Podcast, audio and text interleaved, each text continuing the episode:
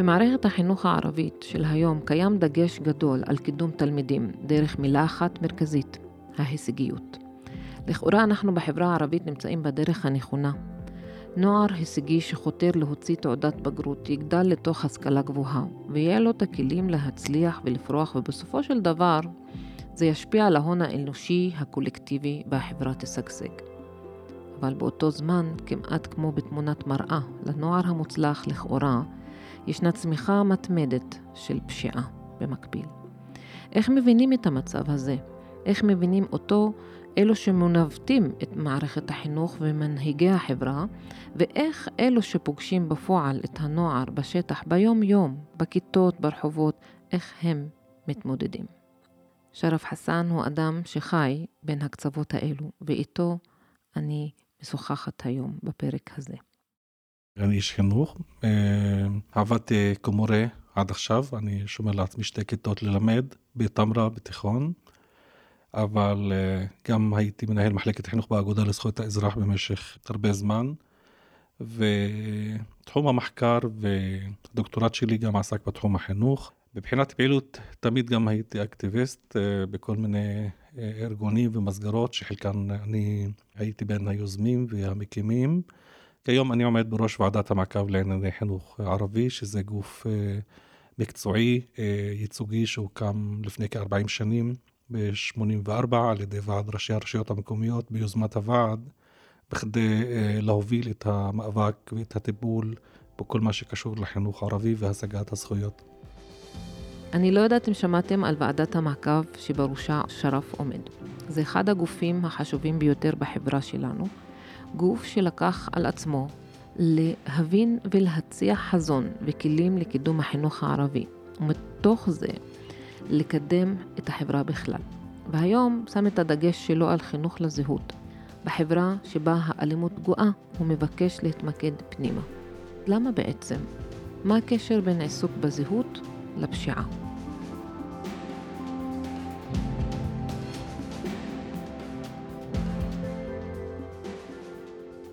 למה צריך ועדה מיוחדת או ועד מיוחד לעקוב אחרי החינוך הערבי? אם יש את החינוך הממלכתי ויש את משרד החינוך, מה, מה זה הגוף הזה? הצורך בהקמת גוף זה כמו בכל תחומים אחרים, כשיש בעיה ויש פערים ויש אפליה ויש אפליה שיטתית, אה, האוכלוסייה אה, מנסה להיאבק על הזכויות שלה, ואחד הדרכים אה, להיאבק זה כן להתארגן ולהקים ועדות מקצועיות והאמת היא בשנות ה-80 המצב של החינוך בחברה הערבית היה מאוד מאוד קשה ברמה של הצרכים הבסיסיים, הכי בסיסיים, גם מצב בכלל השלטון המקומי בחברה הערבית היה גם במצב מאוד uh, משברי. והשנים האלה היו שנות uh, התעוררות בחברה הערבית, אחרי יום האדמה, השביתה שהייתה ב-76, והייתה התעוררות והקמת אה, הרבה מסגרות אה, של החברה האזרחית, ועדת מעקב שונות, לאו דווקא בתחום החינוך, היו גם בבריאות וברווחה. אבל נדמה לי שהוועדת מעקב בענייני חינוך אה, שרדה. נכון, היא. היחידה, היא היחידה שהמשיכה ברצף משנות ה-84 עד היום. וזה בזכות uh, כמה גורמים, בין היתר המנהיגות, אנשי מקצוע שהתגייסו והיום הוועדה היא עמותה? עצמאית? היא, או... כן, אנחנו מנהלים את העניינים אה, מנהליים בירוקרטיים דרך העמותה, אבל הוועדה היא לא רק עמותה, היא ארגון ייצוגי שקיבל את ההכרה של כל מיני, כל הגורמים בתוך החברה הערבית, ואפילו מבחינת הממסד דה פקטו יש אה, כל הזמן אה, קשר איתנו ודיאלוג איתנו כגוף ייצוגי, גם אם הממסד לא מכיר פורמלית בגוף הזה, אבל uh, לאורך השנים, בתקופות uh, שונות, כאילו של ממשלות שונות, uh, כן היה הקשר הזה עם, עם הוועדה. והיום אם אנחנו, הרבה אנשים חושבים ורואים בעצם את ההישגים של אחוזי ההשכלה בחברה הערבית, אחוזי הבגרויות במקומות מסוימים, אנחנו, יש לנו הישגים לא מבוטלים. ו, אבל מצד שני, התחושה היא שהשטח עדיין בוער, בעיית האלימות גואה, וזה לא מובן. איך אפשר להסביר את זה? כשאנחנו מדברים על הישגים בשיח ההישגים, זה שיח שלא מדבר לכל החברה הערבית, כאילו, זה. כאילו, יש אוכלוסייה מסוימת... יש לנו כוכבים. יש אוכלוסייה מסוימת שכן מצמיחה ילדים עם הישגים, שבדרך כלל מעמד ביניים ומעלה, ויש, אני עכשיו עושה הכללה כמובן. גסה כמובן, ויש אה, אוכלוסיות שמתקשות, כי הם המאבק שלהם על היום-יום, ולהוסיף עכשיו את הקשיים הקשורים ללחצים הקשורים לאלימות וכולי, אז זה עוד מלחיץ בעיקר משפחות שנמצאות בהדרה חברתית. אה, אבל ו... בוא, בוא רגע נדבר על המצוקה הזאת.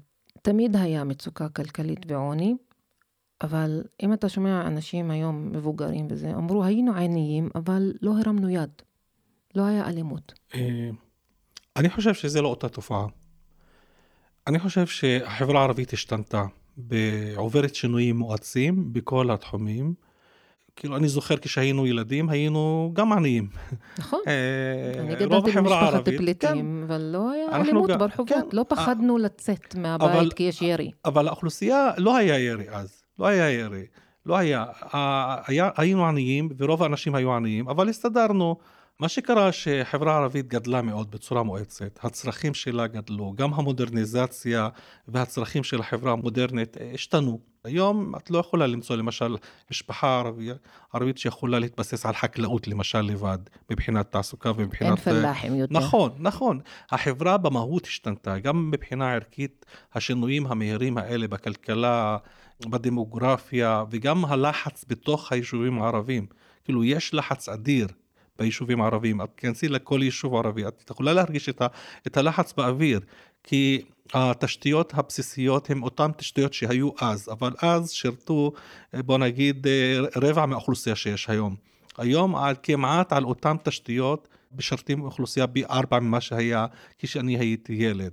וגם הפערים בתוך החברה הערבית לא היו כמו היום. היום הפערים בתוך החברה הערבית הם אדירים. זה בעיקר בכלכלה. אנחנו יכולים לראות בתוך היישובים הערביים את אה, המעמד ביניים שמתבסס, והצריכה שלו היא שונה וכולי, אבל זה מכתיב אה, קריטריונים ונורמות חברתיות. ומצד שני, העוני מעמיק בקרב אוכלוסייה מסוימת, שעדיין היא רחוקה מאשר להגיע לרמת קיום בסיסית. וחשוב להבין את הפערים האלה בתוך החברה הערבית, כי לדעתי יש להם השלכות אדירות גם על הסולידריות בתוך אותה חברה, וגם על.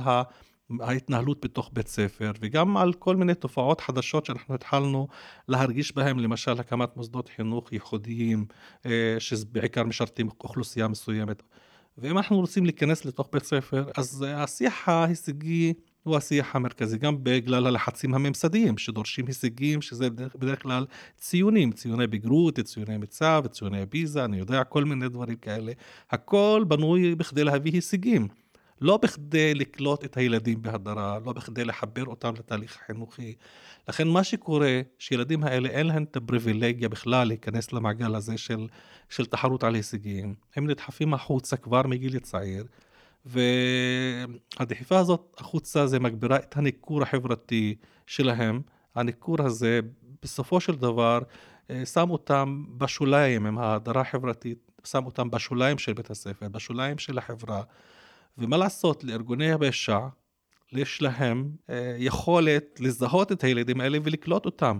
כבר מגיל צעיר. לזהות את הפוטנציאל. אז כן. על אלפי החיילים במרכאות של ארגוני פשע בחברה הערבית, הם אלה הילדים שבדרך כלל נכשלנו כמערכת חינוך, נכשלנו כחברה, לחבר אותם לחברה, לחבר אותם לתהליך החינוכי, ואז אה, קל מאוד שהם יידרדרו מהר מאוד לעולם של, אה, או לדרדר אותם מהר מאוד לעולם של פשיעה. מי אשם? אני חושב שצריך להסתכל על הגורמים המבניים, צריך לשים את הדברים בקונטקסט יותר רחב. זה לא משהו אישי, זה חברה ערבית שצמחה אה, בתנאים אה, מאוד אה, מורכבים. זה לא צמיחה והתפתחות טבעית של מיעוט בתוך חברה, זה מיעוט שעבר טראומה ב-48' וגם עבר תהליכים של שליטה חברתית, ממשל צבאי, היעדר פיתוח עד היום. אנחנו סובלים מכל התוצאות של הפקעות קרקעות, של אה, אי מתן מענים לצרכים הבסיסיים בתוך החברה הערבית, והפערים אנחנו רואים אותם בסטטיסטיקה, אבל יש לזה השלכות על חיי אדם. מבחינת מערכת החינוך אותו דבר, מערכת החינוך בחברה הערבית היא מערכת שבסופו של דבר עוצבה באופן שייתן מענה לצרכים הממסדיים של המערכת, צרכים של שליטה בערבים. ולכן תוכניות הלימודים לא מתאימים לחברה הערבית. זה לא עוסקים בסוגיות הקשורים לחברה הערבית. לא עוסקים בערכים הקשורים לחברה הערבית, לזהות הלאומית, לשייכות. וזה לא רק עניין של סיסמאות, כאילו כשאנחנו מדבר על לפעמים זהות וזהות לאומית, חלק חושב שזה סיסמאות גדולות, רחוקות. לא, זה שילד לא לומד על דבר שקשור אליו, הוא לומד אפילו הגיאוגרפיה של המקום שהוא גר בו, הוא לא לומד איך לפי השמות שההורים יודעים. הוא לומד לפי מה שכתוב בספר הגיאוגרפיה, שזה בדרך כלל השמות הרשמיים הציוניים של המקומות שהמדינה נתנה להם. זה לא השמות שאנחנו מכירים. ואיך זה קשור כי, לוונדליזם בשעות אחרי הצהריים? כי, כי היעדר שייכות, היעדר חינוך לשייכות, והיעדר חינוך למשמעות לחיים שלך. מה המשמעות של החיים שלך? אין משמעות, אתה גדל רק על פי החזון של הישגים וציונים, וכשאתה נכשל אתה בעצם לא שווה כלום, ואתה נדחף החוצה. ילד יהודי כבר מגיל צעיר מאוד, מגיל הרך, גדל על ערכים ציוניים, שהוא חלק מפרויקט גדול, שזה הפרויקט שלו, הפרויקט הציוני ששייך אליו, והוא גדל בכדי לשרת את הפרויקט הזה בדרכים שונות. אצלנו מה זה הפרויקט הגדול שלנו כחברה ערבית? בבית הספר. לשרוד. לשרוד. כמיעוט. לשרוד. אז אוקיי, יש, אם זה השיטה של לעבוד... אולי, אני שואלת. אז, אז זה בדיוק. זה, אז יכול להיות שהילדים האלה, שרואים את עולם הצרכנות המודרני, אה, ומסתכלים בטלוויזיה ורואים את הכוכבים ואת המכוניות שלהם. ולא... צריך בטלוויזיה, יכולים אה, לראות מהמרפסת. מה, נכון, מהמרפסת. אה, כן, לגמרי, אנחנו דיברנו על הפערים בתוך החברה הערבית. אז יש כסף שאפשר להשיג אותו בצורה זולה יותר, בצורה נוחה יותר, במרכאות נוחה. מה אנחנו יכולים לעשות? כי לצפות מהממסד לתקן את עצמו ולייצר לנו נרטיב קולקטיבי של מיעוט לאומי במדינה הזאת, שיחזיק את עצמו ושהסיפור יהיה המכנה המשותף שלנו, זה ציפייה שלא תקרה בקרוב. תיאוריית השינוי צריכה להיות מורכבת גם מאסטרטגיה של מאבק של אה, בכדי להשפיע ולשנות מדיניות ולהיאבק למען הזכויות. זה לדעתי חלק מהפרויקט המשותף שצריך להיות, ולחבר בני אדם לפרויקט גדול. וב' אה, כן, לקחת אחריות על המציאות שלנו ולנסות להשפיע דרך מלמטה למעלה. האסטרטגיה הזאת, אה, כאילו בשנים האחרונות הופכת לאסטרטגיה מאוד משמעותית בוועדת המעקב לענייני חינוך ערבי. לפי אסטרטגיה הזאת אנחנו שואפים לה, לשנות את השיח, אה, שיח החינוכי, הכוונה לשים על סדר היום את הצרכים. מה, מה הכלים שאתם משתמשים בהם כדי לשנות את השיח? את, ו... אה, א', שאנחנו מדברים על זה בכל מקום, בכל הזדמנות, במיוחד עם, אה, עם מקבלי החלטות, עם אנשי חינוך, עם התקשורת, וכאן אנחנו בכל מקום מעלים את הנושא, את הצורך לשנות את אה, מדדי ההצלחה של, של בתי ספר.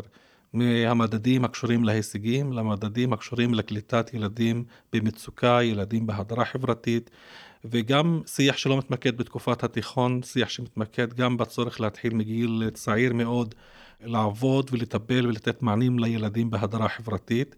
גם נושא השפה הערבית שאנחנו מדגישים אותו מאוד בשנים האחרונות, במיוחד בבתי ספר יסודיים, בין היתר בא בכדי כן לחבר כמה שיותר ילדים ולהתגבר או להיאבק בתופעה של אה, נשירה סמויה שמתחילה דווקא מגיל מאוד צעיר. הדבר השני שאנחנו משנים, מנסים לעבוד עליו זה הנושא של אה, התארגנויות. אנחנו עובדים כאסטרטגיה, חלק מהאסטרטגיה שלנו, לארגן אנשי חינוך, להקים קהילות. אתה יכול לתת דוגמה? חיה? כן, כן, למשל כל הפורומים של מורים.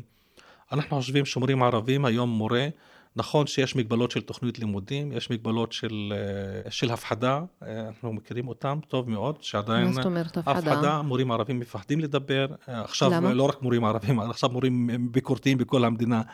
אבל מורים ערבים מאז ומתמיד, כי מערכת החינוך הייתה כל הזמן תחת שליטה עד היום, פעם ה... היה ממשל צבאי אצלנו, ואחר כך השב"כ היה שולט במינויים עד לא לפני הרבה זמן, אבל מצד שני, בעניין הזה אנחנו דווקא מנסים כן לדבר עם מורים. אנחנו אומרים מה מותר להם לדבר ומה אסור להם לדבר. אנחנו מגבירים את המודעות לגבי הזכויות. וכשאנחנו מארגנים אותם בקהילות, אז המורים לא מרגישים שכל אחד לבד, נאבק לבד, הם מרגישים כחלק מקהילה. אז יש לנו את המורים לאזרחות למשל, ואת המורים להיסטוריה. הרעיון שאנחנו מנסים אה, לשים שם, בדרך הפורום האלה, שעדיף מאבק קבוצתי, עדיף לטפל בבעיות. שכל אחד מטפל בהם באופן פרטי, לטפל בהם ביחד. אתם ביחד כוח, אתם ביחד גם יוצרים מסגרות שאחד לומד מההצלחות של השני ומהחולשות של השני ומהניסיון של השני, וזה לדעתי, זה מאוד עובד וזה מאוד חיוני. מישור של, שלישי באסטרטגיה זה גם כן פיתוח חומרים. אנחנו מציעים אה, חומרים אה, תוספתיים, משלימים, אלטרנטיביים אה, לאנשי חינוך. אנחנו חושבים שחלק מהחומרים האלה יכולים להוות אתגר משמעותי אפילו למערכת. למשל כשפיתחנו את עבודת השורשים בערבית, אז אנחנו אומרים למורים, העבודת שורשים קיימת בחינוך העברי המון המון המון שנים. נכון. למה לא אצלנו? ואם אנחנו עושים את זה, הם לא יכולים גם להגיד לך אסור, כי היא קיימת בכל מקום, ואתה עושה כמעט אותה עבודה. אז אנחנו פיתחנו את המודל הזה, והתאמנו אותו לצרכים שלנו, והוא קיים, וחלק מהמורים כן מאמצים אותו. עכשיו, אנחנו לא משרד החינוך, אבל האקטים האלה של חומרים שאנחנו מפתחים, ושיח, זה נותן הרבה השראה להרבה אנשי חינוך, ואנחנו מרגישים שיש מעגלים שכן מתרחבים בפעילות אה, שלנו. אני רוצה להגיד שחלק מההתמודדות ולקחת אחריות זה גם אה, קשור אה, לחזק את העבודה שלנו, גם של השלטון המקומי, במיוחד מחלקות החינוך בתוך השלטון המקומי, גם עבודה בקרב הורים וארגון ההורים. גם שתהיה חברה אזרחית יותר מעורבת בתחום ערבית, בתחום החינוך, וגם אה, לבנות אה, כאילו רשתות חברתיות, אה, לחזק את מעגלי ה... תמיכה. מעגלי תמיכה, לחזק את העבודה המשותפת של גורמים שונים שעוסקים בחינוך, זה הרבה הרבה הרבה כוח. למרות שמלאכת חינוך היא מלאכה איטית וסיזיפית וקשה, מתי לדעתך, לפי מה שאתה מרגיש בשטח, נראה תוצאות של להפחית את רמת האלימות והפשיעה?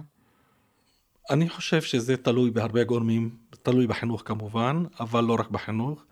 רמת הפשיעה העמוקה קיימת בחברה הערבית היא בעיקר בגלל שיש ארגוני פשיעה חזקים, ופירוק ארגוני הפשיעה האלה זה נראה לי מאמץ שהמדינה צריכה לעשות, אף אחד לא יכול לעשות את זה בתוך החברה הערבית. המלחמה שלנו, המאבק שלנו, זה בעיקר איך אה, למנוע הידרדרות עוד צעירים למעגלים האלה. אבל מה שחשוב בכל הסוגיה הזאת, בכל הסיטואציה הזאת, ש... שאנחנו כחברה גם נאמין בעצמנו. אנחנו נאמין בעצמנו שאנחנו יכולים. את התקווה הזאת ואת האמונה הזאת הרבה אנשים מאבדים בגלל כל הבעיות, אה, המספרים, הסטטיסטיקה, וגם אנחנו התרגלנו לשמוע למשל את הירי כל יום. לדעתי, הדבר המרכזי שאני רוצה לחזור עליו, כי לדעתי אנחנו כן צריכים להיאבק בזה, שכן אנחנו צריכים להאמין שאנחנו יכולים כחברה. אנחנו לא צריכים לאבד את התקווה בעצמנו קודם כל, וגם אה, להאמין שגם הדברים הפשוטים שאני עושה בתוך הכיתה שלי או בתוך הקהילה שלי, כן יש להם השפעה. כי אנשים בצל תופעות גדולות מתחילים אה, לחשוב שזה לא כזה קריטי מה שאני עושה עכשיו. שאני לא הקטן. הבורג הקטן במערכת, איך אני אשפיע. לגמרי. לגמרי. לכן המאבק ברמה של תודעה וברמה של שיח וברמה, זה מאוד חשוב. זה לא פחות חשוב משאר הדברים שלדעתי מבוססים על השיח ומבוססים על נקודות מוצא נכונות. איך, אה, אה, מה אתה חושב שהתפקיד של השותפים, אנשי חינוך מהחברה הישראלית הכללית? איך אה, אפשר, אם בכלל צריך, לגייס את השכנים או בני הדודים? טוב, השכנים, בני הדודים, הם נמצאים בהרבה מרכזי, מקומות מפתח שמשפיעים על החיים אה, שלנו, וחשוב להם שתהיה להם תובנות אה, נכונות, כי לצערי הרב, אני עדיין נתקל באנשים שחושבים שאלימות זה כי ה-DNA של הערבים... זה התרבות שלנו. זה התרבות, כן. זה לא נכון, פשוט מספיק להסתכל על הסטטיסטיקה לפני שנות 2000 ואחרי שנות 2000 ולראות את הזינוק ואז להבין לגמרי את, את ההקשר הרחב, את איך זה ההקשר והמדיניות, איך משפיעה. אז אתה מצפה מהקולגות היהודים לא לפחד משיח על זהות ערבית פלסטינית במשרד החינוך או בתוך החברה הערבית? אני חושב היעדר שיח על הנושא של זהות ומשמעות ושייכות בתוך החברה הערבית, יש לזה מחיר אדיר. חוץ מזה, חלק מההסבר למה כשמזרימים כסף שזה לא רואים את ההישגים ה... אימפקט. כאילו אימפקט. אז חלק מזה שכן צריך אה, טיפול הוליסטי, צריך אה, גם לחזק את אנשי חינוך, לחזק את החברה הערבית. התפיסה הזאת שעכשיו נותנים להרבה ארגונים בחברה היהוד, היהודיים כאילו לעבוד בחברה הערבית כאילו שזה אז זה לא מעצים את החברה. לסיכום אה, שרף אם אתה רוצה או היית יכול לשלוח מסר לעולם הזה, למאזינים היהודים ששומעים אותנו בעברית, ובמקביל ישמעו אותנו גם בערבית, מה, מה אתה רוצה מהם? אני חושב שאנחנו חיים בחברה, נכון שיש חברה, יש הפרדה, כאילו ערבים כמעט ביישובים נפרדים ויהודים אה, לבד, אבל בסופו של דבר זה אותה כלכלה, אותה, אותה מערכות. וכל מה שקורה בכל מקום אה, משפיע על כולנו. וכל אחד יכול אה, מהצד השני להשפיע איפה שהוא נמצא, בעיקר אה, להשמיע קול, בעיקר להיות חלק מהמאבקים הגדולים. מאבק, כאילו, השינוי תפיסתי צריך להיות בשינוי עומק בתפיסה, וגם לדבר על תופעות כמו גזענות. ואני חושב, כשילד בחברה היהודית לא לומד בכלל על החברה הערבית, לא לומד בכלל על גזענות. מה זה גזענות? המילה גזענות בכלל לא קיימת הוא לומד, בתוך... הוא לומד על גזענות נגד היהודים במקומות אחרים. על אנטישמיות, כן. כאילו תופעה ייחודית האנטישמיות, אבל לא לומד על גזענות במובן האוניברסלי, כי המופנה יכולה להיות נגד אוכלוסיות אה, בעמים אחרים וקורבנות אחרים. עדות ו... אחרות בתוך החברה הישראלית. נכון, נכון, אז המילה גזענות לא קיימת באף תוכנית לימודים. כאילו יש תוכניות אקסטרה כאלה ואחרים שמוצאים, אבל כחלק מתוכניות לימודים היא לא, בערבית? לא קיימת, אני מדבר בעברית גם. Oh. היא לא קיימת. ולכן צריך לפתח תפיסה, לדעתי זה קשור, לכן צריך לפתח תפיסה יותר רחבה אה, לגבי עניין זכויות אדם, לגבי תופעות כמו גזענות, וגם המובן של חיים משותפים צריך להיות מבוסס על היגיון יותר אה, רחב, כי הסימטריה קיימת ש... יהודים לא לומדים על ערבים, ואילו ערבים לומדים על יהודים ולא לומדים על עצמם, זה היגיון בעייתי.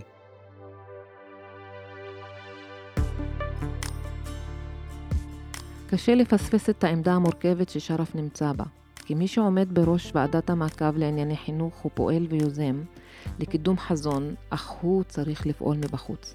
מצד אחד הוא יוצר שיתוף פעולה עם מציאות בשטח, שלא תמיד מוכנה להתמודד עם עיסוק מורכב בזהות, ומעדיפה להתמקד בהישגים של מי שיכול להצליח ובקלות. מצד שני, שרף נמצא כל הזמן בדיאלוג עם המערכת הממוסדת, שפועלת לפי מדיניות שמגיעה מלמעלה, או לפי תפוסות קדושות, דעות קדומות וסטריאוטיפים על החברה הערבית.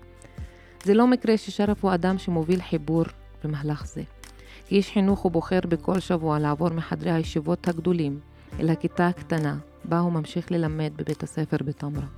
הוא חי את החיבור שבין השטח לתיאוריה, ורואה מולו כיצד חוסר משמעות מוביל לפשיעה, איך תפיסות גזעניות מובילות לאלימות ואפליה, ואיך עיסוק בזהות נותן כיוון לצעירים שפתאום מאמינים שיש להם סיבה אמיתית לקום בבוקר ולהיות חלק משמעותי מהחברה.